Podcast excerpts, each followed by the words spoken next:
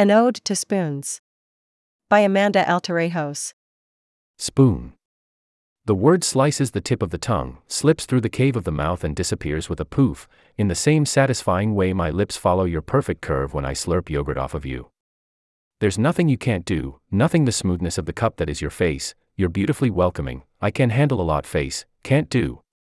Who else could carry the weight of fried rice, marinated chicken, and bird eggs while happily and dutifully keeping these foods safe and sound, tucked in and ready to go? Food loves you, calls you its safe haven, and my skin does too.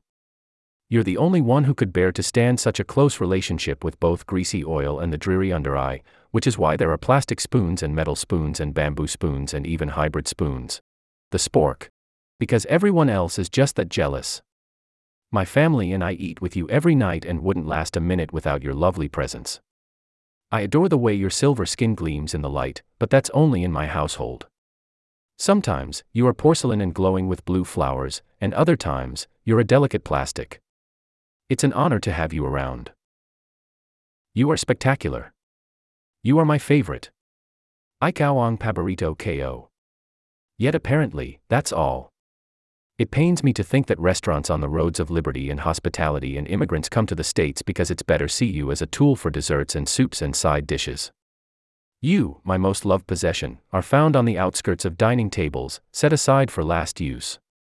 A measly knife has taken your place next to the napkin drooping like a wilted dove. A knife. Can you believe it? It can cut and stab and slice, but so can you. In addition to your already wondrous ability to scoop and hold. I've been cherishing you for 18 years, and, if I'm being honest, I won't be stopping on account of any dining conglomerate. You are magnificent and deserve to show off your talents. The greatest being your ability to be a comfort for the Filipino home. Your ability to carry yogurt, of course, is a close second.